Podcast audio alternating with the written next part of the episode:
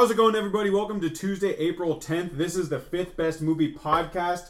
Basically, how this podcast works is uh, we go see a movie that came in fifth in the previous weekend's box office results. We're gonna probably whine a little bit. We're gonna laugh. We're gonna have fun. But we're gonna come back here. We're gonna podcast about it. So um, if it's a good movie, if it's a bad movie, if it's new, if it's old, even if it's the same movie a second week in a row, we're gonna watch it. So please join us now on this cinematic roller coaster we call the fifth best movie podcast. My name is John. My name's Aaron. And this week we have a special guest with us, right, Aaron? That's right, we do. Uh, her name is Devon. Say hi, Devon. Hey everyone! Welcome to the podcast. Wow, thanks for having Devon me. Devon is a longtime friend of of us, the people, and the podcast as well. Yeah. Friend of the pod, friend of John and Aaron. yeah, And she's a friend of the people in general, just the general people of the world. I hope so. Yeah. John, I gotta say, every every week you manage to slip a basically into the description of the podcast as you're going through it. I just give it a and I nice- just cringe a little bit every time. Why? It, it sounds like you're apologizing for the podcast. Really? That's how it comes across to me. I don't know. So you're saying it'd be like a like I'm I'm I'm substituting a more like coherent or maybe a more full description of the podcast for like a basically let me just dumb it down because I'm sorry this is a podcast that we're doing. I, I think if you want to put it in so many words, uh, maybe. I feel like I just completely com- I completed that thought for you and maybe okay. But yes, I don't mean it to be an apology because I have fun time I think we got a rock solid concept here, and I want us to really dive into it. So, speaking of our concept, we know what movie came in fifth, and we watched that. Aaron, what? Actually, Devon, what did we watch this week? We watched A Wrinkle in Time this week. Boom! Before we jump too far into A Wrinkle in Time, let's talk about what else came in. The, what else uh, landed in the top five? Number one was A Quiet Place. Number two, uh, Ready Player One. Number three, Blockers. Number four, Black Panther. Uh, and then number five, technically, was Tyler Perry's Acrimony. But uh, Here's the thing, though take us there. We had a wild ride this a week. wild ride. A, a cinematic roller coaster, you'd say? It really was. I want to say yesterday we thought we were seeing. I can only imagine. Right, because to uh, peel back the curtain a little bit, um, on Box Office Mojo, they post an estimated uh, box office return during the weekend, uh, usually on Sunday. Uh, and that doesn't get updated with the final numbers until uh, usually Monday evening or, uh, or Tuesday morning. And so that's when we know finally what movie. And so there were a few movies that were close between each other. It was between I Can Only Imagine, uh, it was Black Panther was in the mix, and then Tyler Perry's Acrimony. We're all kind of in that four through six range. But here's the thing. So we're doing our research. But here's the wrinkle. Here's. yeah. I can only imagine not playing in our city in any theaters at all. Why? Because they've pegged our demographic. Because they know nobody in our general area is going to see that movie. Uh, so that was like knocked off the list even before we knew what the final standings were. We thought if this comes in number five, we can't see it no matter what. But then it didn't come in number five. Correct. It didn't. It got bumped. Yep. It, it would drop down to number six uh, by about 50 50,000. so, that and means. uh, Tyler Perry's Acrimony was uh, is now officially in fifth place for the weekend, but much like I can only imagine, except I think for a different reason. That movie is also difficult to find a place to uh, go see in Seattle uh, three weeks or whatever after. No, this is its opening weekend. It's right? opening weekend, yeah. no, no. No, second, Second weekend? Okay. Second weekend, yeah. Okay, yeah. I know because Taraji P. Henson, the star of that movie, bought out a couple of theaters for people to go see it in Chicago during opening weekend, which was not this past Okay. She weekend. was she was pulling the Black Panther move. yeah, she's it's for Oh, one man. hundred percent. Yeah. Oh boy. She, uh, I follow her on Instagram, and she has been uh, promoting this movie so hard, um, which kind of made me want to go see it. And then I just read the Wikipedia summary, and I was like, "Oh, I don't though. I really don't." Yeah. Um, Yep. so, and I think it. uh, There were some theaters in Seattle that, that carried the film, but they dropped showtimes literally today because they weren't filling seats. Right. We thought we were going to be going to see it tonight, and then the six o'clock showing just disappeared. Disappeared.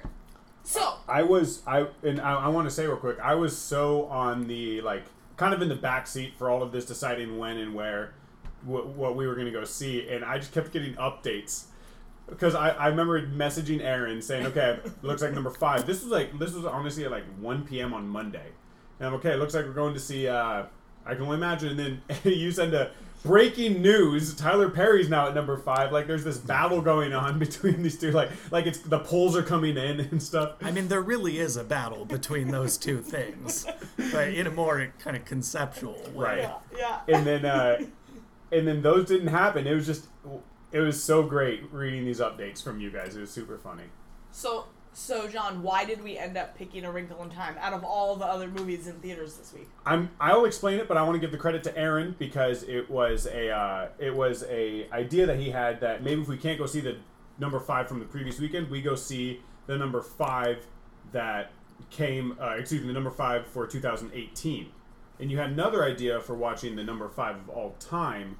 That's right, because for those who care about it, it's kind of a really huge deal that Black Panther just this past weekend jumped two spaces in the all-time domestic box office gross rankings. Yeah. Now landing at third. Yeah, it hopped Um, Titanic. Yep. That's right. Jumped It- the ship. Yeah, in one Yep, in a did. weekend, Yep. it yeah it hopped both Jurassic World and Titanic. So Titanic's now down to number four. Jurassic World's down to number five. So that was another one of our options, keeping with this fifth best movie theme. Uh, but we decided, you know, we'll be able to probably Jurassic World's going to hold that spot for a while. Who knows? Uh, Infinity War might I was about to cause another shakeup Yeah. uh, in the standings. But uh, Wrinkle in Time felt like an opportunity. Uh, we went to go see it. Yep. And real quick, I know I keep dragging this out. We're not going to quite get to Wrinkle in Time yet. We need to go over John and Aaron's predictions from two weekends ago because uh, we did not have a podcast last weekend, but we will discuss the film last weekend. Um, but two weeks before that, uh, we did have some predictions, and we need to keep up with our score. So, looking at the weekend of uh, March 30th, um, here is what the top five shook out to. Number one was Ready Player One. Number two was Tyler Perry's Acrimony. Number three was Black Panther. Number four, I Can Only Imagine. Number five, Pacific Rim Uprising. And both of us just forgot about Tyler Perry's acrimony. Yeah, 100% forgot about it. And so we only each, we only got, I got two, Aaron got one. I definitely wouldn't have forgotten because again, Taraji has just been sending No. me live updates. You got two, and I got two. All right. Darn it. So the score is now Aaron four, John 3 Mm-hmm. Okay, so checking things off our list, remo- list, we're now moving into last weekend's top five, the number five movie, which was Pacific Rim Uprising, and you wanted to give a quick spiel about that. Let's hear it. So last week, John was sick. We were both pretty busy, and so we didn't get time to put in a podcast, but I did get a chance to see the number five movie last week, which was Pacific Rim Uprising. Went with a friend of the pod, David. I gotta say, I kind of liked that movie. Pacific Rim Uprising, it was very different from what I was expecting. Um, what I expected was for it to be more or less the same plot in terms of uh, in terms of giant monsters emerging from the ocean and attacking, uh, and but just a heightened level of all of the action set pieces. From the first one. Exactly. Yeah. Yeah, um, but it was actually kind of reversed, where I thought that they uh, did a clever job of, um, I mean, clever within sort of the scope of this very this world uh, of the movie, where it's it's all just riffing on pre-existing concepts in anime and in all these all these different things. Um, you know, your classic kaiju films like Godzilla, but uh, the plot of the movie is uh, rather than just having the the kaiju come back out because that was like hinted that oh they're gonna come back. Uh, it was you actually got some Jaeger on on Jaeger fighting uh, because Nice. there's um, there's this corporation that's building drone Jaegers and then the drones go rogue and that felt pretty generic. But then you find out that the corporation isn't evil; it's Charlie Day's character uh, who's working for them, whose mind was uh, he had to mind meld along with Burn Gorman's character, the two scientists. They mind melded with a with the kaiju brain in order to see where the what was on the other side of the rift. And so that infected his mind, and Charlie Day's mind has been taken over by the aliens that are controlling the uh, the kaiju, and uh, and so the the person who you thought was the was the bad guy in it um, turns out to not be a bad guy. Another thing I liked about the movie is that they took the main character of the first one and relegated him to like fourth lead status because he's just so aggressively boring. Yeah. His character is Scott Eastwood. That's what Clint Eastwood's son. Oh, yeah, is not- he not in the first one? He's not. Really? All right. Well, him and so Scott Eastwood uh, takes on takes the role of uh, Charlie Hunnam in the in the first one. Um, they're completely interchangeable, just boring white guys. Uh, but he's been relegated to like fourth lead status. And uh, I thought John Boyega, as the main lead of the movie, was actually quite good. Uh, and the place where the movie really fell short to me, uh, which was disappointing, uh, was the action. I, I don't think because the first one had so many so many high points, so many um, you know money shots, if you will allow me to use a crude metaphor. The second one just couldn't find any places where they could elevate uh, the action beyond what the first one had Right. um, and all the attempts to to do that just kind of fell flat. And so that's disappointing. Like this is an action movie, you want the action to be the highlight of it, and it wasn't really. Cool. Um, so overall, pretty mixed, but more positive on on that movie than I thought I was gonna be. Okay.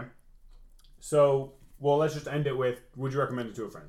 Eh, maybe like if you liked the first one, then go ahead. If it if you didn't see it or if it wasn't your thing, don't bother. It's not going to change your mind. So, moving to this week, A Wrinkle in Time, let me give you some stats. Okay, getting a 40% on the tomato meter, 31% of the audience liked it. IMDb, uh, it got a 4.2 out of 10. Um, this is its fifth weekend out, even though it we're calling it the we're not even really using the weekend results. Anyway, um, starring a good old cast. Here we go. Um, it stars Oprah. that's the number one. Reese Honestly. Let's be Witherspoon. honest. Let's be honest. Uh, Storm Reed, Oprah Winfrey, Reese, uh, Mindy Kaling, um, Chris Pine, Mm-hmm. Zach Galifianakis, Michael Pena, Deric McCabe, who plays Charles Wallace, my man, uh, and then Calvin was played by Levi Miller. He looked like a Levi. He totally was so a Levi. believable. Oh yeah. my gosh. Yeah. He sold it. Boy, howdy. Uh, He was wearing Levi's too. it, I'm not it- joking. I It saw was, the I saw a little Saw a red little tag. red tag. it was a Levi's commercial. There's a lot of just a lot of jean shots. A lot of jean shot, a lot of denim. Yeah.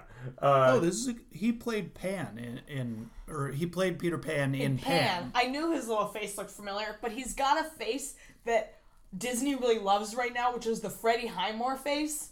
Do you know this face? So Freddie Highmore was maybe one of the kids in Finding Neverland. He's now in The Good Doctor. It's hmm. just like that, like Yeah, you're kind right. of pale, little nose, brown eyes, brown hair, like. It's just a look, and Disney's super into it with white boys. the kind of yeah the sharp features Yeah, like yeah, the high cheekbones. It's just Yeah. there's something. Yeah, yeah you're totally right they've so all come from the same egg. Yeah, disappointingly, they've moved away from the mid 2000s when like all of the male leads in the Disney Channel shows were all like Ashkenazi kids with Jew fros. yeah, Yeah, I miss those days. that was my time, Uh, do you just want to jump right into the plot my people. cool i'll jump right into the plot okay here we go 13 year old meg murray struggles to adjust to school and home life um, ever since her father alex a well-renowned scientist mysteri- mysteriously disappeared while he was studying astrophysics and you've listened to the podcast before jump in whenever you want to stop us and uh, give your two cents Um, you wanted to. I, I agree with you. We were talking about this before. How the science was. I don't want to say watered down, but it was kind of like mystified, and it was made very magical, right? I liked that they had a science room in their house, which I guess is like the study or office of the parents who are both scientists, which is fun. And they work together as a team and they study the same stuff on different scales. and this room is just full of monitors. The whole room is just like Dell monitors stacked on top of each other. Yeah. And then very um unclear like devices or like machines that aren't very big but kind of have like electricity components and make lights. Yeah. I've seen I've seen a video uh, on the internet of the thing that vibrates and makes different patterns. In like the salt. Yeah. Yeah. Yeah, I, I got a demo of that in one of my physics classes, and it, yeah, exactly, it's super cool. But at that same scene, he says, "Yeah, okay, now you tune it in," and he said the voltage and the frequency, which I guess is something having to do with physics, but Right, and then he and then he jumps straight from there to, and it's in your brain. like, hold on, there there were several logical leaps that you just made. I feel like Yeah. um we did for the parts where the science connects to the mystical, we did not get a lot of exposition as audience members on what that bridge was. Um, to the point where I could not tell you what their parents like studied, yeah, right? Um, they were just TED talkers. yeah, you know. yeah, and it and it seemed like maybe they, yeah, maybe they study like the universe and uh that like so they're doing space stuff. I think they were like in the vein of like the Dexter's Lab sort of scientist. totally. Just I they're totally just know what you mean. scientists. They, Um, they also- do science. Yeah, yeah. I will really how say, felt. I will say, in labs, I thought it was very common practice, and you guys might have experience with this, where if you have glasses, you don't need eye protection. And at one point, he like trades her glasses for different eye protection to look at salt being vibrated on a plate. But she was wearing not like goggles; they were like sunglasses. And I thought that was because he was trying to dress her up to look like Bono because he, I see. that was that, Van joke, Halen uh, the- Bono thing at the beginning. Yeah, okay, I get it. Can I just mention before we move any further that this movie is based on a book written by Madeleine We should probably, L'Engle we should probably. in the That's- 1960s. It's good to acknowledge. So the book is is like pretty old, and uh, fun fact: there was a 2003 movie Yep. made for TV Yep. Oh, that I did not know this. bombed so hard, but was also bankrolled by Disney. Um, so Disney's just trying to go again, um, because Hard they're like, reset. Listen, we got Ava DuVernay. Let us try again. Uh, it'll be better. The this director, time. yeah. I'm sorry, I didn't say that. I didn't say the director. That's key. There's a key thing there. I mean, she's really been the, the star of the movie in terms of how how this movie was marketed, which is kind of its own fascinating thing. Totally. Yep. Okay. Bring us back, John. Both Meg and her mother Kate believe he solved, the father, the question of humanity's existence and theorize he was teleported to another world. Um, I was so confused when they like sat her down and handed her that little like open the what do you call those? the glass, like the glasses. No, the, the thing that folds and, and Oh, you're like the little origami thing. the origami okay. fortune teller looking thing. Okay. it's like a donut. The thing that I didn't love about how they explain the science to the magic in this movie is in the book, it really they take a lot of time to explain it. And the kids have this sort of innate understanding of what their parents study because they talk about all the time. And that was sort of alluded to in this movie that she and her brother understood what science they were doing. The main thing, which gives the book its name, is that when you have a piece of paper, they describe it like a piece of paper in the book, and you have like a plane of existence, which is like one level of reality, you can move to one end to the other instantaneously by creating a wrinkle. And what I'm doing for the podcast listeners who can't see You guys are really missing out. folding the paper in half so that the two ends touch each other. Right. And all of a sudden, you're sharing the same space with a space that was originally very far from you. Okay, cool. I've seen I've seen that concept played out in other sci-fi mediums, so it makes sense. Totally, it's not uncommon, and that's the where a wrinkle in time comes from, Okay. um, which is 100% skipped in this film. It they in the in during the TED talk, there is a little like graphic behind him that does that exact s uh, sim- like Yes, on the screen behind him, there's the. you see the two you see the wrinkle happen and the two planes and then Yeah, but it's just yeah it's missable. But it was also not clear to me whether um, what they were traveling, and we'll we'll get into this because we haven't gotten to the part where they actually do any traveling. Whether they were moving between dimensions or to Right. other parts of the universe Right. or the the galaxy. At one point, Reese Witherspoon says it's her favorite planet in the galaxy. So true. I felt Or- so in the weeds about that space Yep. time travel. Yep. So, Right, and that that was part of what what was lacking in the in the bridge, like you're saying, Devon, between uh, the mystical and the scientific, is that they were so vague in some areas where it wouldn't have even really been difficult to make things a little more specific. So I just want to confirm though, when they sat her down right after that uh, sound rice plate experiment, they gave her the origami and then they said, "Hey, just so you know, whenever we're split up, we'll always be together." I thought they, I thought they knew. That made me feel like they knew that the dad was gonna leave. Oh, I thought it was because they're adopting this new kid, so they adopt Charles I see, Wallace. okay. And they're saying, like, it's not that we love you less because we're going to be spending a lot of time and attention on a baby. It's the just that you might not feel our love in the same way as you did before. That totally makes That sense. that baby might feel like it's our boss and your boss, right, but, but um, you you have to acknowledge that you know right, it's not a boss baby. It won't be bossing you around, but it might feel like it. Right. Okay. That is what that what that movie is about. During I, the night, I can tell you more about what the Boss Baby is about than this movie that we just saw. During the night, Meg's younger younger brother, Charles Wallace, welcome just Real quick, they cut two kids out of this movie. There are another two kids in this family in the book. They're Oh, twins named wow. Sandy and Dennis. Totally cut.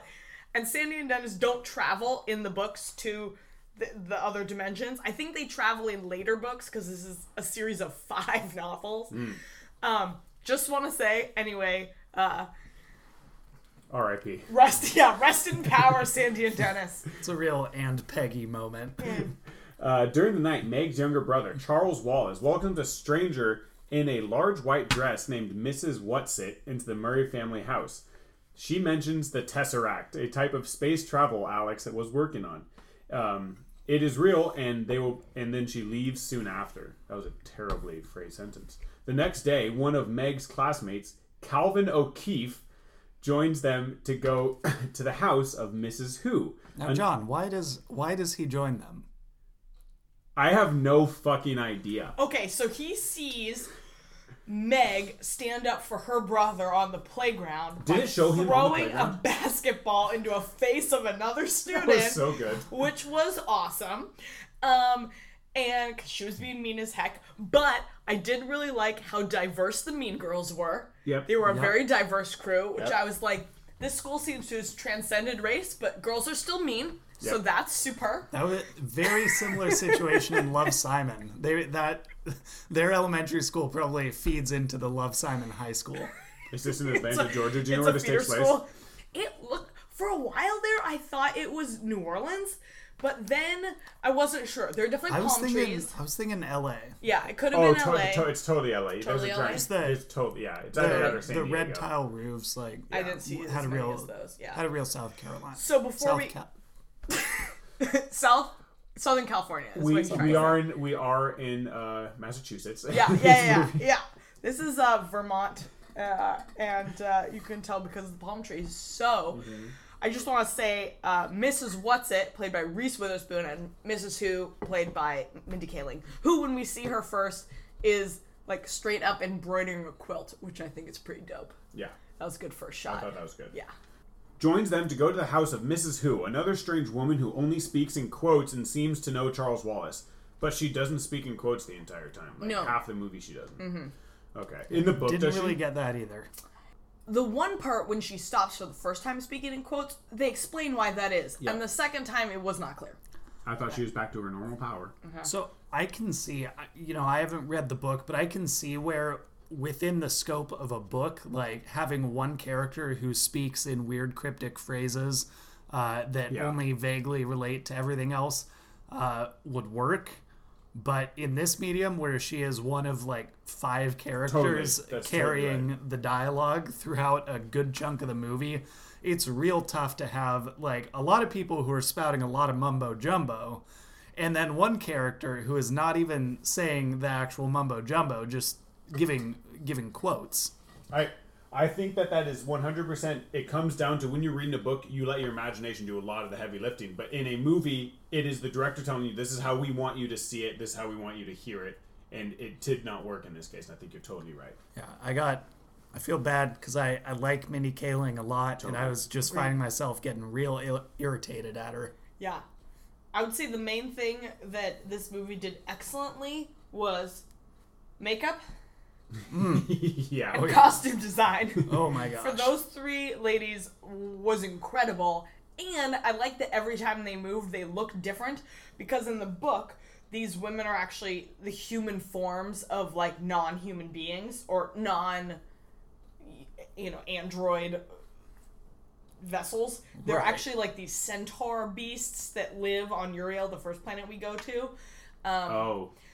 Okay. which is like they kind of alluded to that with like the leaf thing that that Mrs. Whatsit Kind turns of. She into. becomes some cabbage or something. Yeah, which kind of looked like the, her head was like hops, and then the rest of her body was like a big chard. Yep, yep. That's a very good description. Yeah, So thanks. I can't wait to get to that whole scene. Okay. When Calvin joins Meg and Charles Wallace in their back, okay, so that's that's his that is his first name, Charles Wallace. Yeah, That is. I think it's a I think it's a first middle. it's a first Yeah, yeah, middle name, totally. and he always goes by that name, and that's like big in the book, and just Ah, I makes wish him more quirky. people did that these days. Uh, when I Calvin think, joins I think it's more common in the south, Yeah, in the Southwest. southeast. No, I know. I'm just kidding because they're in LA. we're in SoCal. We've decided. Right. Uh, when Calvin joins Meg and Charles Wallace in the backyard, Mrs. Whatsit appears with Mrs. Who and another woman, Mrs. Which, who is the oldest and appears as a giant. the three. I love how Wikipedia chooses to gloss over certain things and then just really magnify certain parts of the plot that really don't matter. Appears as a giant. I mean, they do make a couple of fun jokes about it. Because Charles Wallace, speaking truth to power, is like, "You're too big." It like doesn't even talk about the introduction of Charles Wallace into the family or anything. No. Okay. Yeah, I Doesn't mean, even say he's adopted. I, I thought that that was like kind of a clever thing about the like continual uh, tabloid story that was Oprah's uh, fluctuating weight for Mm. you know spanning multiple decades. Yeah. I, I thought it was uh, uh, more about how she's a giant among the rest of And us. she is. Peons. She, she does. Yeah. It's a, that's a good way to look at it too. The three reveal themselves as astral travelers and lead Meg, Calvin, and Charles uh, through a tesseract, taking them to a distant planet named Uriel. Yeah. Now, when when you say lead them, people who are familiar with the Marvel Cinematic Universe might be imagining a little blue A, cube bu- a blue, that- bright cube. that gets like zapped with electrical energy and causes you to move through space and time. I'm pretty sure Madeleine L'Engle did not copyright the word Tesseract, which was her mistake. yes. Right. Um, well, that but that's um, a tesseract itself is is like a representation of a four dimen like a regular four dimensional um, equivalent of a cube, essentially. Like Right. a square is to a cube as a cube is to a um, tesseract. Uh, but there's no like physical thing that is the tesseract, and I kept wanting there to be one, and I think it was because of the of the MCU where the Yeah. tesseract is just a little little blue thing that allows you to do the thing rather than The we're thing gonna itself. This is the verb. Tesseracting, tesseract, te- tessering, tessering is the Yeah. verb. Seracting. I don't know. why I can't remember what they say. Pterodactyling is what you do to go from one I just wanted them astral to plane to another. Right, I just wanted them to show a little animation of what a tesseract looks like just so that you could have I guess that's kind of what the paper origami thing was. Totally. Um, but I just, yeah, Yeah. it, it was not clear. I Like think they're things. using Tesseract, and I think this is building off what you said, as a form of just traveling great distances or something, right? right, but they're they're taking a, a word that has a concrete Yes. meaning and Yes. ignoring the concrete Yes. meaning and abstracting it. yeah. Yeah. Okay. Mrs. Whatsit transforms into a beautiful green creature and takes the children up into the yeah yeah it isn't up into the atmosphere where they see a dark shadow known as the It capital I T. Mrs. Which tells uh, Meg her father's experiments resulted in his being captured by the It, a uh, evil entity plotting to take over the universe. Gaining the woman's trust, Meg and the other and the others tesser to another planet where a seer known as the Happy Medium resides. Who Um, in the book is a lady, by the way. really? It's all women. But I will say. That's an interesting choice then. Zach Galifianakis kicked it out of the park. Absolute highlight. Highlight. 100%. The Happy Medium shows them Meg's father is trapped on a planet called Camaz- Camazotz. Mm-hmm. The, the, the It's homeworld. Mrs. Which also explains that it represents all of the greed, anger, pride, selfishness, and low esteem in the world. I had a, I had a hard time understanding the distinction between the it and Camazotz, like the difference between the thing and the place where it lives. So Camazotz is the planet, and in the book, the planet like succumbs to the it. I see. It. Yeah. Are all these. And so the planet is conscious? It is like. a No, living- like the just that whatever used to be on the planet, like all those people who were on the planet, they've all been taken over by like all Oh. the. So I, I- think it used to be a planet where things happened. Um, Because it, like changes shape and stuff a bunch. Mm-hmm. Yeah, Okay. it, it felt to me like uh, like from Doctor Strange, another MCU connection. It felt like Dormammu to me, the Dark Dimension. Mm. I would relate it more to Volume 2, where what's his name just kind of. Ego, the living planet. yeah. That's Anyway. another good connection. With all the neurons in the middle. Anyway. um, I think Dor- Dormammu kind of had that too at the yeah, end. it did. Totally. You're right. You're talking about. Okay. I totally agree with that. But I just mean like the conflation of evil place and evil being. yeah. Sorry, not important point. I, I, I think it helps people picture what we're trying to explain here. Showing them examples of these characteristics of all the bad. Thi- Wait, hold on. D- what does the does the destruction of all of it mean that all of that stuff is gone from the world, or it's just not as she does to not ta- destroy it. She just contributes a lot to the fight against it. Oh, okay. But I Is think the- it never goes away. Right, and the and the kids from that town in Maine have to keep fighting it every thirty years, right? he keeps coming back, Totally. or it keeps coming back. Yeah. Yep. Mm-hmm. And storm That's drains. exactly and, right. They could very easily be the same thing. They're they're so vaguely defined. I really just like the idea of being able to pick all these different things that are actually in the same extended universe as each other and Yeah. just Yep. Yep, believe them Embracing it it's all. all Sauron. Yeah.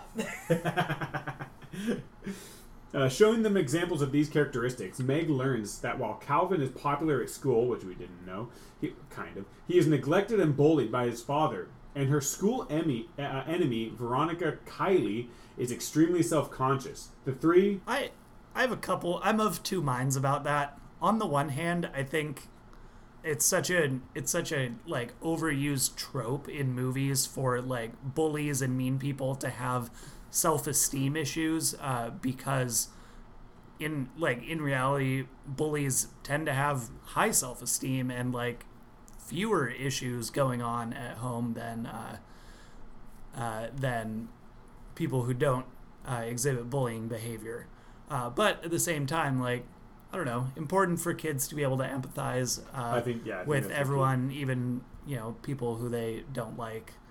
But I don't know. I'm still I'm still waiting for a movie that really explores like what it means to be a bully in a in a complex way that's relatable to kids. So far, Mean Girls is the only thing I've ever seen that's really been able to do it in a way where you're actually forced to like look at it and consider, hey, maybe I've been a bully in the past.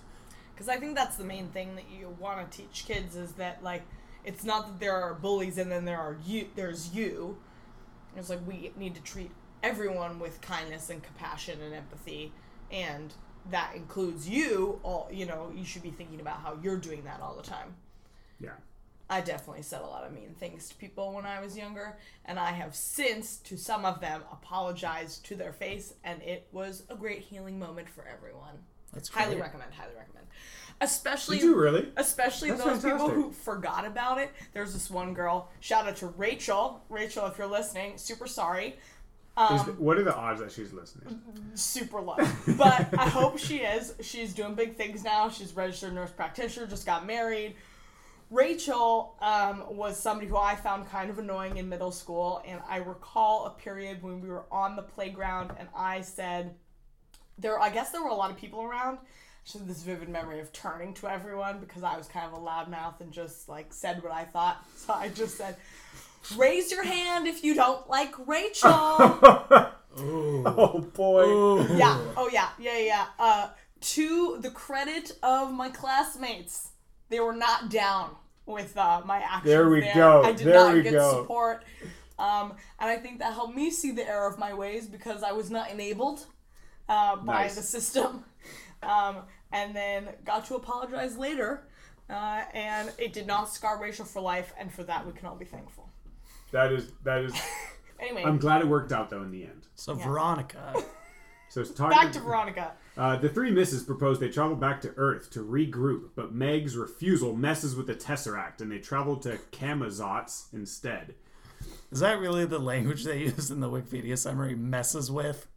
Yeah, but Meg's refusal messes with the Tesseract. All right. Well, I'm glad that their understanding of what was going on went no deeper than my own. Yeah, It felt like a real mess. it messes was a with. real boomerang moment, and yeah. Uh, upon arriving at Camazotz, Mrs. Which, Mrs. Whatsit, and Mrs. Who are unable to stay because Camazotz's evil is stronger than their light. Before they depart, they bestow gifts upon Meg. These include Mrs. Who's glasses, the knowledge of Meg's faults, and the command to never separate, which is immediately broken. One hundred percent instantaneously. The the trio treks through Camazotz's hazardous traps before reaching a crowded beach. oh boy of all the of all the different segments of the movie i the the crowded beach was so anxiety inducing to me like just the thought of having to navigate your way and like stay with the group And um, you're like sinking and- into the sand a little bit because you, 'cause you can't move very quickly. right and there's all these people and you can't like you're trying not to kick sand on anyone's blanket and it's just crowded and like the expectations of being at the beach are like everybody's trying to have a good time and it's one of those situations where like uh, people get really really fussy about like if if someone's putting you in danger of not having a good time then you're like snap people get snippy oh They're man all pretty dehydrated. Someone's getting a sunburn, and Yeah. then people just get Yeah. real high. Yeah. Yeah. It's like a lot of anxiety about a crowded beach that I think this movie taps into real well. Um, I want to say that in this scene or in this part of the movie, they're supposed to be going through these trials on Camazotz, and they're going to be faced with all these uh, with all these challenges, and they're not supposed to trust anyone. and they don't know what's real and what's not, and what's helpful and what's not. My issue is the entire movie. I felt like they were just fading in and out of these random worlds, and they were always seeing these new. There's always new backdrops and new settings that I didn't feel like this was any different from the previous settings. That's a very good point. The the whole movie felt the same way. Yeah. And the only difference being this one, they're supposedly on the same planet the whole time, and it changes right in front of them, Right. rather than they tesseract between, yeah, settings. Hmm. Yeah. Yeah, I certainly didn't feel like the stakes had gone up all of a sudden once we were on this planet. It felt pretty the same. Totally. They also these challenges. I don't know how they were in the book, but I'm assuming in the book they're a little more heightened and they're a little more dangerous because these challenges they kind of just blasted through them pretty quick. Especially when we're in there in that they're in the cul-de-sac when they're not supposed to get they don't want to go in when they get invited in to eat. Yeah, I um. Do you I, remember anything about that? I remember that part because I leaned over to you during the movie and I was like, oh, I remember this part of the book. I just remember being creepy because they like step onto this street. It's like a suburban street, and like all the kids are out bouncing balls at the same time. And basically, what's happened is that the central intelligence of the it has taken has like created a single mind across the planet Oh, of a hive all mind? yeah, and so recreation time is like you go out onto your you know like driveway and Mm. you bounce the ball until you're called for dinner and then everybody goes in and it's all like routine and there's no Wait. individual activity So when they go from the forest that gets annihilated by a Twister Mm-hmm. to this town and then to the beach, are those all separate areas on the world? Because in the movie, it looks like they're on just kind of like this holograph, like kind of a, they're of like in VR, and they everything kind of melts away. Then a new setting is set up. It's actually different areas in the world. I mean, yes and no, right? I mean, the the, world- misses talk about how the planet is a planet of many faces. and it changes. and- Yeah, and so I think yes and no, It's very interesting. and also I think it doesn't matter. This this is weird. Okay, uh, they're on a crowded beach where they meet its bodyguard, Red. I didn't know he was a bodyguard, played by Michael Pena.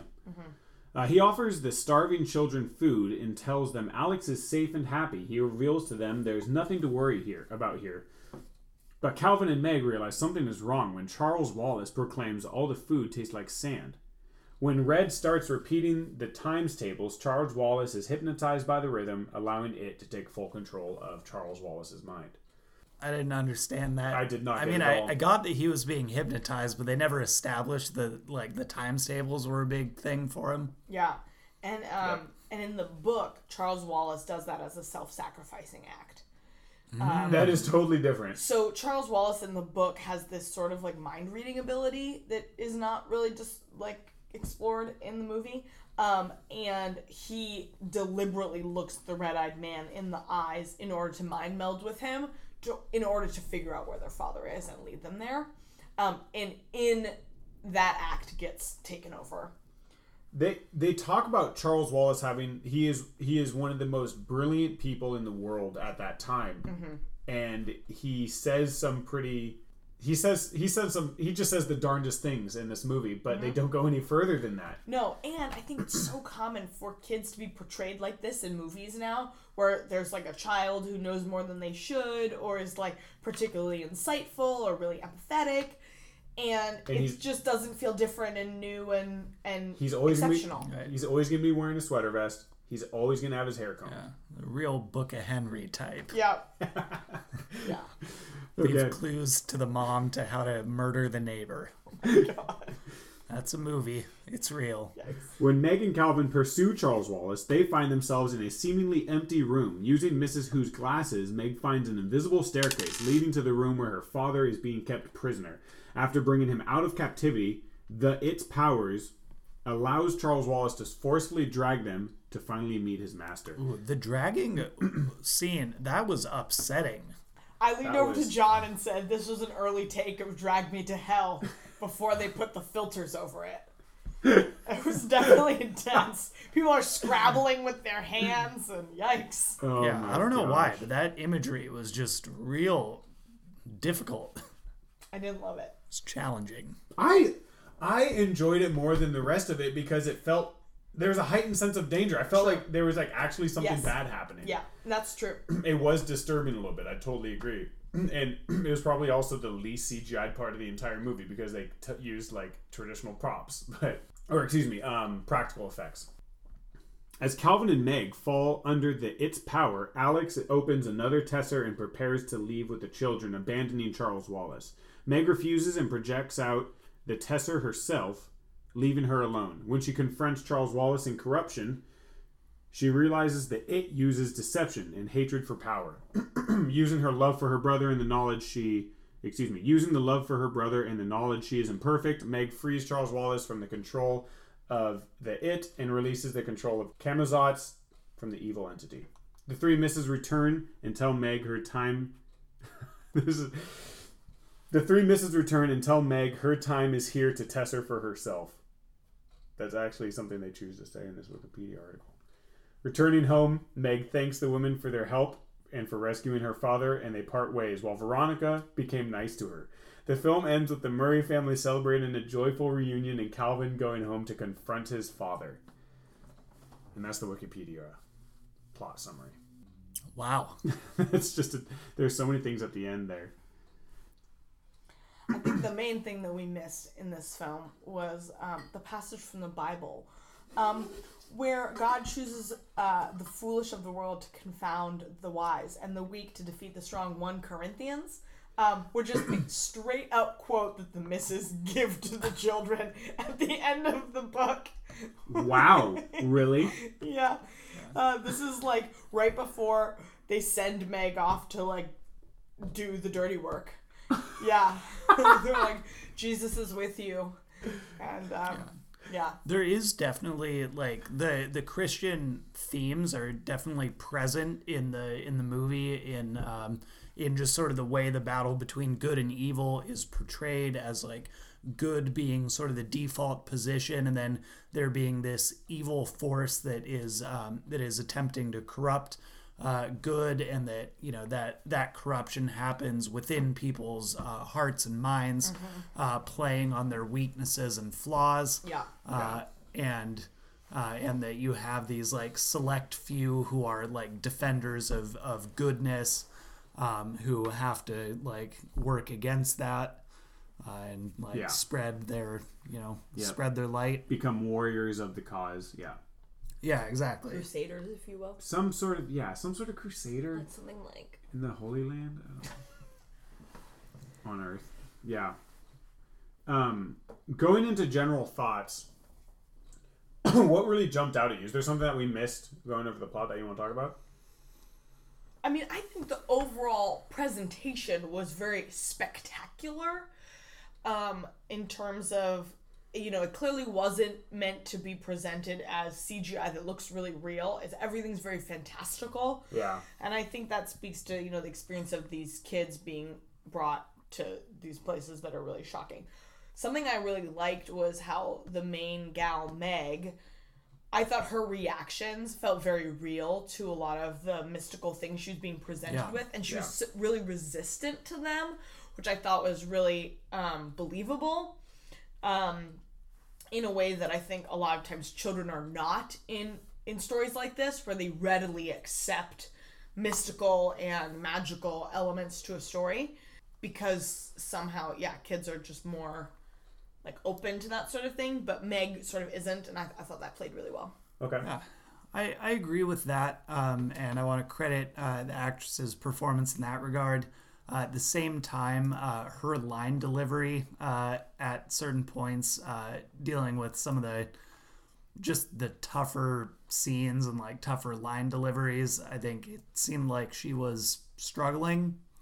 Uh, and I think all all three of the kids really seemed to be struggling at certain points. Um, uh, Charles Wallace, I mean, it was just such a such an outlandish character, and kids at that age have such of a, a performative quality to them, like uh, Yeah. that like when they are outgoing kids, uh, they're if of the three, he felt the most believable in that way, just because it was so heightened, and kids can be heightened like that Yeah. Um but I thought they all all three were not not amazing uh, performances. Yeah. One of y'all said this in the car ride back, and I think I totally agree with it. Uh, you said that the movie was very ambitious, and it really shot for the stars. it didn't quite land there, but I think that it checked off some of the items it wanted to do. It felt like uh, there were so many things that they were trying to accomplish from the book, and I don't think it quite understood that you just don't have you have to chop pieces out. You don't have to show everything that the book shows or does, and I think that that's where it kind of got caught up a little bit. Yeah, I think I I would have wished it had focused more on some themes of the book and taken those to a really deep level, um, rather than trying to show everything the book Right. described. but with that all being said, keep giving Ava DuVernay billion dollar movies. That's my like f- main thought. Yeah, like she is a great filmmaker she's made so many good movies before and a lot of the hype you know coming into this film was like she's been giving a billion dollar budget women rarely get billion dollar budgets as directors and when they do and the movie doesn't do well they never get a second chance ever Whereas, and it gets and it gets used for other uh, female directors Yes. as reason not to they- give them. Exactly. And yet James Cameron's still out here making movies. And other people. Christopher Nolan's still out here making Don't worry, movies. we still have two and a half years to brace ourselves for the next Avatar movie. Michael Bay's still out here making movies. So keep giving Ava DuVernay all the money. yeah. The fact that Avatar 2 is coming out in December 2020 is just hilarious to me, and I don't know why. It's 11 years. she made um, she made some really cool choices. I thought with the cinematography. I don't think there was a single shot where the camera was just standing still. Ooh. A lot of them were just moving, Sweeping. zooming in and out. I thought this movie would be really cool in IMAX. Uh, there were some moments where I was like, "Ooh, this would be neat in IMAX just to experience the, the yeah, all that movement." There was, I think, the first wide shot was actually when they first landed on that planet. Everything else is all close up until they get to that planet, then it just opens up. I was also noticing. I think this is this is kind of a, a small thing, and I might have just been sort of imagining it. Um, but uh, kind of getting into the into the technical side of the cinematography of the directing, there were parts where it would um, the movie would cross cut between different actors' faces. And the eye lines were not consistent, uh, or um, or they would break the plane, or um, just a character would be standing next to a character that they weren't standing next to before. And I, I noticed this especially in the first act of the movie, uh, as well as times where you would see the same the same event happening from multiple uh, camera shots. And I thought that um, where I think I might you know, otherwise be attributing that to um, just shoddy filmmaking from a technical side. I am really thinking that that was a that was an intentional choice by Ava DuVernay um, to shake up the feeling of time and place that's traditionally given to you um, in film. Uh, and to even from before any sort of fantastical things are happening, uh, still give you this slightly uneasy feeling with what you are seeing. Yeah. I really noticed that too, and by the end, I came to the same conclusion you did, especially when um, they're an- they're on Camazotz and the misses are giving them their gifts, um, and um, the way the misses are standing, it goes from left to right, Mindy Kaling, Oprah in the middle, and Reese Witherspoon uh, on the on the right when you're looking at it, and then Meg is on our left, but then all of a sudden she's in front of Reese Witherspoon Totally. to get her thing. I didn't Yeah. even notice that, but I bel- it makes perfect sense. And that was when I was like, "Oh, what? I wonder if that's not. It's not really a mistake. It's more like that in this world, especially these three mystical beings can just move you around and move themselves around and change your perception of what you're seeing based on convenience.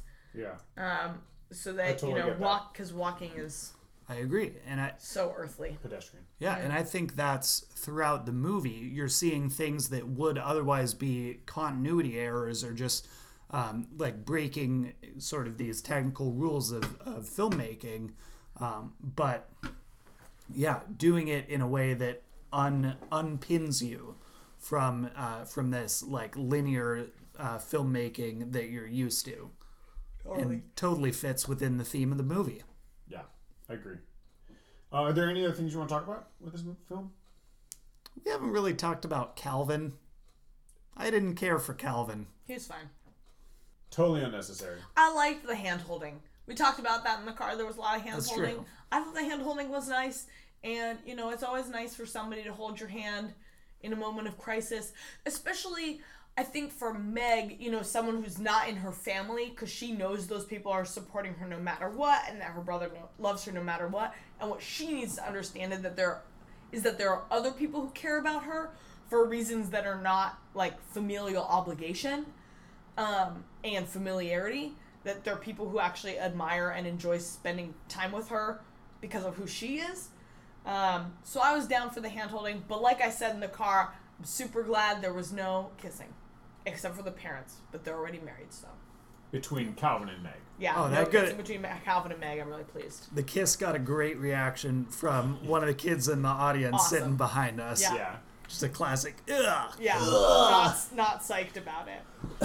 Yeah. If only we'd had Spritle and Chim Chim come on to warn us ahead of time. If you're remembering this from the end of Speed Racer, oh, it's Oh, infuriating. this sounds because really it's like familiar. the big climactic kiss at the end, and Yes. then these two fucking characters just come on and ruin it. Just completely ruin it. Isn't that kind of their That's character right. though? Isn't Yeah. like what they do? Yeah. Oh, okay. Yeah.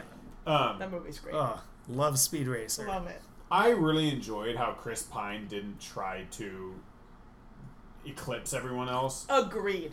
I think this is a strength of Chris Pine's is that earlier in his career he was being set up as uh, as traditional leading man. He's a handsome white guy. Yep. Uh, um, you know, very just kind of masculine figure, great body, um, and you know he was set on this track of the uh, of the Star Trek movies, and uh, there were a lot of talks for him to play um, a Marvel hero, a DC hero, um, and he took this side path where he's been great. I mean, the he's been good, fine in the in the Star Trek movies, but those haven't really been these like massive blockbuster events. They they've been sort of like middle of the road Right. AAA movies. But then, yeah, him taking the um, the romantic interest role in Wonder Woman, and Yep. just totally subverting like what it means to be that kind of character as as a man uh, in this position where he's like um, you know where he's competent and doing stuff but in no way overshadowing uh, Wonder Woman and then and then in this movie also I agree I think it was a very very restrained usage of him and I think his performance was very restrained as well Yeah. He also plays one of the the princes in Into the Woods. Right. Oh. Which is fun, and I Yep. think to play that part, you really kind of need to have some self awareness about being cast as a leading man and that being like goofy and funny, and that you know, pr- like princes like Disney princes don't really exist, and that it's you know it's all an image, and yeah, Yep. I do feel a little bit just sad about the fact that he's probably what like 42 or something and he is uh and he looked like I could believe him as being 37. maybe a couple years older than me he's like thirty seven. and he also and they were giving him gray hair and the They beard just because he was gray- not like without it he would not have been believable as as a dad Yeah, you just, Just like, 'cause oh, shut up. because he's so fucking good looking You're too hot to be yeah, a dad. exactly. Ugh. Yeah. oh it's terrible Um, he's he's Russian Jewish. Did you know? I did not know that. I'm very happy to hear that. Yeah. Um, okay, so we've talked about Colin, we've talked about Chris Pine. Um, the mother, played by Played by Gugu Mbatha Raw. Love Raw. her. She's great. Well, else is she in? Uh, let me look it up. I've She's in, definitely um, seen her in a bunch of things. uh, sh I know this. Oh, she was in uh, Beauty and the Beast. Oh, She she played Oh. uh, the Duster. yes. Plumette. Plumette. Uh, Yep. Plumette. Plumette, who is Oh. Who's uh, romantically entangled with Lumiere, right? Yes. oh, yeah. so super weird thing though, because four years earlier she starred as Belle in the movie Belle, Whoa! and then for the big budget one, she gets downgraded. Demoted to a Oh, that's inanimate rough. object. That's so fucking rough. Yeah. Um, That's but not she was uh, she was recently in the Cloverfield Paradox, Yeah. that Netflix movie. That holy shit, Yeah. that was a weird one. um, also some weird Listen, similarities. actors are working people too. And Oh, sometimes you just gotta take a movie to make some money. Oh, and of course, um, probably my favorite thing that she's in is in the episode San Junipero of Oh, Black Mirror. oh, that's where we know her from. Yes. Oh, that's where we know her Absolutely. and love her from. Yes, we're big fans. You, you you don't remember from Jupiter Ascended? Was she in Jupiter Ascending? Our Yeah. favorite film of all time. Yeah. It's the worst. Yeah, Listeners, if you can't if you can't hear the sarcasm we've in your got- voice, I like how we've got two Wachowski films uh, called out in this podcast already. One of which we love, one of which we hate. Neither of which are like anywhere close to their best known works. yeah. Um, Matrix, who cares? Give me Speed Racer Give me and Speed Jupiter Racer Ascending. any day. Yeah. uh, Zach Galifianakis was funny. Michael Pena. Oh, great. we loved Zach Za- Galifianakis was like emotional, and I felt, um, yeah, just like uh, there was a depth in that scene that did not exist elsewhere in the film. Maybe it was just because it was like, oh yeah, this is what people are like. This is what human be. This is how human beings That is act. that is totally right. Well, I mean, think about it. You have these three goddesses essentially, then you have three kids, and then I think I also I will say Zach Galifianakis in general, when he steps onto a set, this is my opinion, but I think it's pretty concrete. he is able to fill in a lot of gaps when he'll like look around and kind of get the chemistry of the of the, mm. of the cast and be like, mm. and he can kind of just fade into it, mm. Totally. ease into it, and like it's the, it. it's that improv instinct. Totally, that's exactly it. He yes ands everything that's going on. He, he's funny. Yeah, Um, I thought he knocked out of park. So, is there anything else we want to talk about before we move into the final bit of this podcast? Oh, we love the soundtrack. We love Yeah. the score. I thought the music was great. yeah, it, it, it, It really complemented everything that we were seeing. yes. The costumes, the hair, the makeup. Technically, really beautiful. Yeah. hmm Nice. So let's move into uh, high points and low points. Let's start with low points. I'll say my low point. Uh, it's when I don't know if this happens in the book. It's when uh, Calvin falls off the cabbage, Oh the, yeah. the cabbage dragon. yeah. There are no cabbage dragons in the book, so yeah, it doesn't happen. I mean, it's kind of like Appa or like the the Luck Dragon from Neverending It Story. was so never-ending story. I was That's thinking what I that, thought. yeah. hmm Um, it there's a there's a lot of stuff they introduced in this movie that could have been cut, and this is one of those scenes that could totally been cut. It had nothing to do with anything. No, it just kind of introduced like there will be danger. he Yeah. like he like almost anyway he falls from like 30,000 feet and then these least. these these roses these flowers come up and catch him that's kind of it and it, it, it, it was it was a terrible scene Yeah, I think it also just sort of underscores like Mrs. Whatsit being new to the game. yeah It's her first mission. i see I'm gonna go even more specific within that same scene for my low Oh, point, which is when uh, which is when Meg tries to explain how they're able to like lift up their arms and start flying, and she's like, uh, "It's a process of fluid dynamics called lift."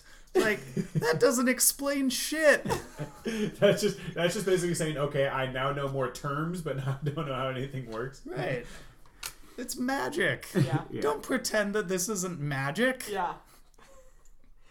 I did not love uh, the end kind of fight scene, the climax with um, with Meg and uh, Charles Wallace, who'd been taken over by the It, because it felt almost identical to the big uh, like closing fight scene at the end of Guardians of the Galaxy 2. oh Oh, totally totally. like Yeah. where they've got like the uh, tentacles of the brain and it's all like you need to destroy it and it just felt exactly the same as that. both of them I look also- within I didn't defeat- yeah. understand Totally. what the it was trying to accomplish by like Yep. grabbing her with the tentacle things. Like No. the the like I get that violence is part of evil, but Yes. but I didn't understand like what it was trying to accomplish by being violent. in guardians of the Galaxy, I kind of thought it was trying to turn her against her brother because he was controlling it and making it hit her. Okay. And so then she would eventually like forget how much she loved him. Okay, so like Darth like the Emperor forcing Darth Vader to try and kill Luke. Indeed. yeah that's actually a really good parallel Anyway, okay um We all know how that goes. uh high points I really like when John tries to move us on from something and then I say one more thing. just uh, if I could just tack on another point. my high point is this next thing i'm gonna say uh do you have a high point you guys want to say Go for it. I'm going to tell you my high point right now. Not before I do, Oh, because boy. mine, and I'm going to take this and claim it, was Zach Galifianakis' scene. Um, Yeah, we've already talked about it, but it was just great. it was really good. So human, even though the character he was portraying, I think, was not meant to be human. He just brought humanity to the role. Can I say my sarcastic high point? Yes. My sarcastic high point is Meg trying to communicate with the flowers. She's like, "How will it communicate with us?" And then Yeah. Reese Witherspoon says, "Sometimes you just got to go for it." Yeah, And you then just she try. and, then, and then Meg tries to communicate with the flowers, and then Reese Witherspoon's like, "Oh no, you're not gonna be able to understand them, but I can understand them." And I go, "Okay." but for real, my for high real. point. She's just negging her. Yeah. Uh, my high point was um, Charles Wallace before he became evil. I guess I like Charles Wallace a Hmm. yeah, lot. he's a cutie pie. My for real high point is definitely Meg throwing a basketball in the face of Victoria. Uh, I just like that she let her rage monster out, and also basketballs don't really hurt people, so it's fine. I love how they all make the same ping sound when they hit someone. Oh my god. He oh, that was such a good scene. Also, the way she goes home and her mom is like, like you hit her in the face, and she's like, "Mom, she's mean." I'm like, That's "Girl, so yes, that's so real. she's so mean." Why won't anyone listen? Right? People people only like adults only respond when when kids act out. They Yes. don't they don't try and identify the things that led Yes. to the acting out. Right.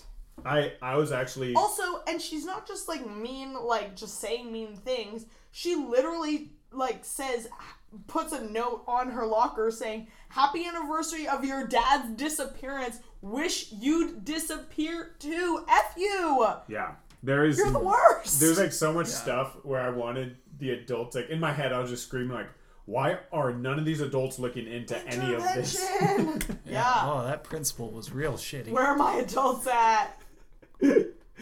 Oh Who was man. that actor? He looked familiar. I was actually just about to look that up. Yeah. Jerome, Jerome Jenkins, Principal Jenkins. Yeah. Yeah. And it had I liked that they tied it back in when they were Andre explaining Holland.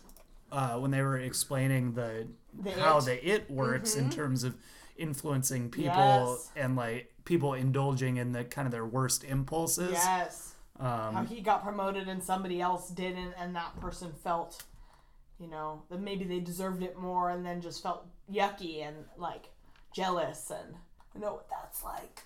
Uh, his name is Andre Holland. He's in um, 42, Moonlight, uh, Oh, yeah. American Horror Story. Moonlight. Selma. Moonlight is what I saw recently. Selma, another. Ava DuVernay film. That's right. Yep. Cool. Okay. Would you guys recommend this movie to a friend? I think if they were under the age of fifteen, yes. I thought this movie was beautiful to look at, and I think there are parts that would make kids go, and which is what you want in a good kids movie. they would also be going, ugh. Yeah, which you also want. I think if you're Listen, kids, people kiss. It happens. Get over it. I think if you're a parent who really liked Interstellar and want to in- instill some of the same themes yes. uh, to your kid, but they they don't seem ready and old enough yet, watch this movie instead because they're they're very similar. And also, Matthew McConaughey isn't in this one, so that's a big plus. That Yes. that is true. Yep. Okay. Let's talk about what's coming out next weekend. Do you Oh, know, Aaron? before we do that, I, I want to just talk a little bit about our theater experience. oh, yeah. Uh, because Oh, there yeah. were there were probably about 25 people total At in the theater. most. Uh, and we the seats that we chose it was a theater that does assigned seating like Yeah. Uh, many of them do nowadays uh, but has really not been going on for that long only the last two or three years i think has it become so commonplace um, we go in and uh, sure enough another another group has decided to sit in the seats that were assigned to us we take it in stride NBD. We're cool.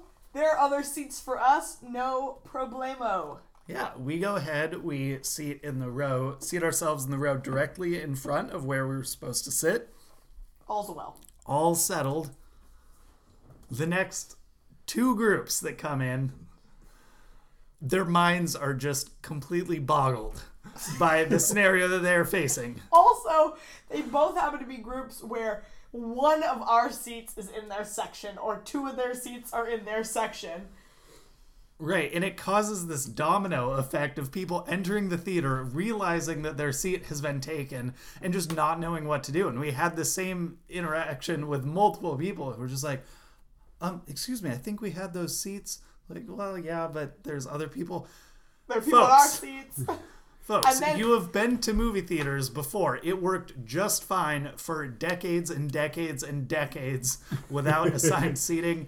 Things worked fine 99% of the time. I understand why they moved to assigned seatings for that 1% of the time, but 25 people in the whole theater, I think we can figure this out. Also, we got the same response from two different groups, which is when we said that there were other people sitting in our assigned seats, which is why we sat where we sat. they said, well, if people come and kick us out of our seats, we're like, it's coming to you next. Like- we were like, okay, Okay, yeah, I'll take those odds. great. oh boy, Um, drama. uh, I, I I was going through like I was trying to pick this whole situation apart as we were going through it, and I said, "This is why assigned season seating really doesn't work sometimes because if someone decides I'm not gonna, then it really fucks it all up." And then I think the difficulty is trying to get everyone back into the mindset of, "Oh, that's okay, I'll sit wherever." You know, no one's gonna have to sit up front in the front corner where their neck is gonna be like broken after they come out of the theater. And in the time when you've gotten your tickets and gone up the escalator and who maybe gotten a snack or go to the bathroom, whatever you do, people apparently just get really attached to that assigned I was about to say, in that two minute period, and they're just like, "That's my spot," and they're like imagining their theater experience from that perspective, like us. We're gonna be in the middle and like one row up from that center, like handicap row, perfect. And then everything gets thrown when you walk in because you World just imagined your yes. they didn't pay more for the seats. They didn't know they were to get those seats until they arrived at the theater. But you're totally right. They get very much attached to it. And there's something about just humans there's like, but those are my seats. Doesn't matter though. But those are my seats. And I, I can see both sides of the equation here because uh, my my father is uh, he is a just a chronic uh, seat improver. Uh, he's always looking he's always looking to improve his situation, uh, and this goes for uh, scenarios where you are assigned seating and people are paying different amounts for different seats. And so at um, you know at basketball games, at baseball games, uh, you know we're just we'll get to a point you know he'll kind of make the determination of uh, all right that's the section i'm going to try and shoot for. I see some open seats. Uh, we're going to make a move. And um, you know i i grew up learning you know you just got to go with the flow and uh, things will work themselves out. Sometimes you'll have an uncomfortable interaction with a stranger sometimes most of the time things will be fine either way it really doesn't fucking matter Someone took my seats today. my, my Yeah. dad is like an evangelist about this. He's he's actually sent me he's sent me an article, uh, some op-ed from uh, from a newspaper that someone wrote about uh, the moral, the idea that fans of a of a home team have a moral imperative. Uh, to move down and uh, move, get as close and pack in as close to the Oh my field or court as as possible. That's awesome. That's so great. That's like you and me with taking people who taking people's food when they leave it behind. oh yeah, Seriously? You'll cash in on. Oh, definitely. yeah. When the food costs eight dollars at the stadium and people Oh, this at a leave, stadium. Yeah, they leave. One, they're not throwing it out. is- Shame on them. Two, they didn't eat all of their eight dollar garlic fries. Shame on them. Three, we're waiting till the bitter end and we need sustenance, so we're about to eat those fries. No regrets. Also, garlic fries are, are kind of good when they're when they're room temperature. Yeah. Oh my gosh. okay, what about like a half-eaten hot dog? Oh, eh, You're talking about. You're talking about. It depends. I would think Are there- about it. are I there- would think about it. Are there condiments already on it or not? 'Cause There's, if there's some, there's something in me where, f- like, when free food is presented to me, I try to eat as much of it as I can I I get. I'm that. with you. because somehow I think like the opportunity will never come again, which is never true. Like I Right. always go to more potlucks and more things where people feed me. And somehow I think like eventually that's gonna run out. Well, I better get this now. I gotta stock up. What if they What if they double charge you and you end up paying ninety two dollars for Oh my God. fish and chips and chicken tenders? That's right. Oh god, that must have been traumatic. I'm sorry that happened It's to fucking you. ridiculous. Um, okay, so on that note, let's go into predictions for next week. Aaron, do you know what is coming out next week? I don't know what kind of note No, that I, was. I appreciate I appreciate that someone's got to keep us on on task. There's only one movie coming out next week, right? Um, I think that there are two. Two. Um, three says Well, John's so we have the fingers. well, we have the we have the wide expansion of Isle for Dogs. Is that mm, right? Mm-hmm. Yep, that's right. Um, so that's one of the three. no, that was a different one. There's Oh. three. There's three separate ones I'm looking at right here. Mm. I, I'm not sure about one of them though. So Okay, one of them I think is like a horror slash thriller movie that I know nothing about. Truth or Dare? Oh Yes. God. Yeah. This has been showing in my YouTube like previews when I watch like Samantha Bee, um, which is just YouTube you've- does not get me. So you've seen the first 15 seconds of the trailer many times. No, I've seen the first two seconds before I put it on mute because hell to the no, Oh, am I watching any more than three seconds of a horror movie trailer? okay. YouTube does not. Uh, they're not using Oh. my Facebook data. Let me tell you right now, they're not using it. Yeah. Because if they were, they would get me. Not about that. yeah. Okay. Maybe if you had a movie pass, So- they would know you a little better. Including Truth or Dare, there are data. four then. Five including Isle of Dogs. I don't- What? I don't know about a couple of these though. I think you're in. I think. Is Beirut coming out? Yep. Hey. But that's not Wait, wide what is- release, and that's also coming out tomorrow. Mm. But that that's not one of them. Yeah, we. Gosh. Okay. Yeah, we generally only track the wide releases that have a chance of making the top five. Okay. Um. All right. Give us some genres. Yeah. Okay, one of them is a um, animation. And it's not Isle for Dogs. Nope, it has a dog in it though, and it's a wide release. This one is flown completely under my radar. Secret Life of Pets 2. It's close. Do you, do you want me to tell you? Is it a sequel? Sure. Sergeant Stubby, an American hero. Nope. Never Great. heard of it. Moving on to the I next just one. don't. I think you're making up movies. Then let me tell you about the John over here putting putting words into a random movie title generator. Let me tell you about the next one then. Okay, this one stars Shia LaBeouf and is a drama. no. No. I'm It's a wide release. It says wide release. God damn it. Um, even Stevens all grown up. it's a tennis movie.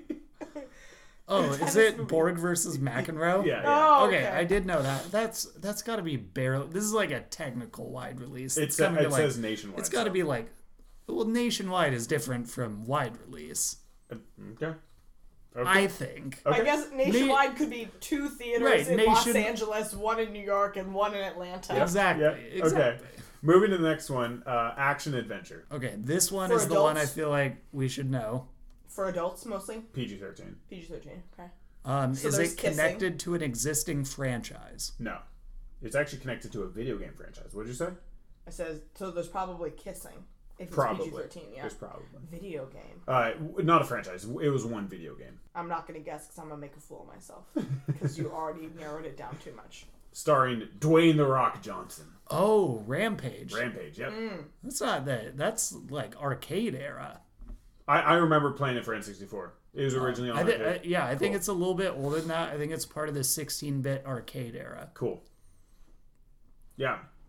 I forgot. How could I forget about Rampage? That's the latest in the string of high-profile sign language movies after a quiet after a Quiet Place and The Shape of Water and some others that I'm forgetting about. Wow. Yeah, uh, The Dwayne ASL Johnson. coming in hot. Dwayne Hollywood. Johnson wiggles his hand a few times in the trailers, and it's supposed to be gorilla sign language. Okay.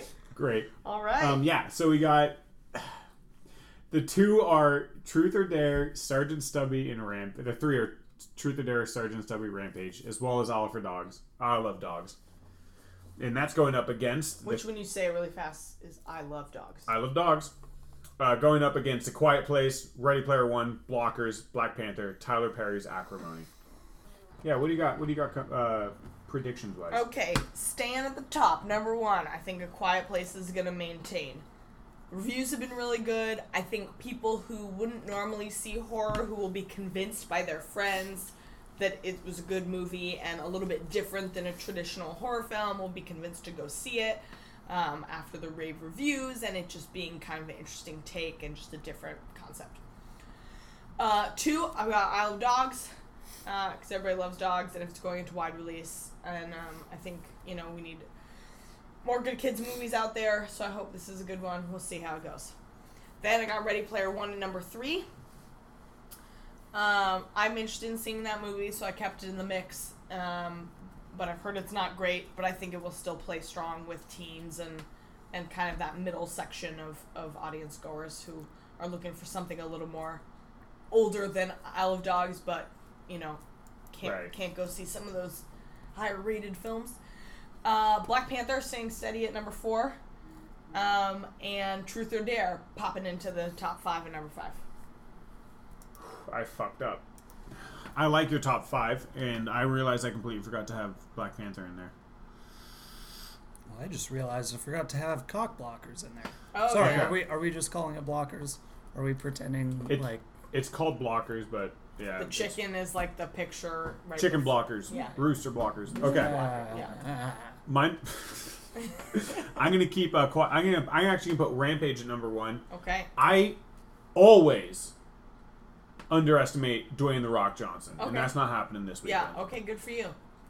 Thanks. uh, number two, I'm going to put A Quiet Place. Number three, thank you. I'm going to put Isle of Dogs. Number four, I'm going to put Black Panther. And number five, I'm going to have Ready Player One. Okay.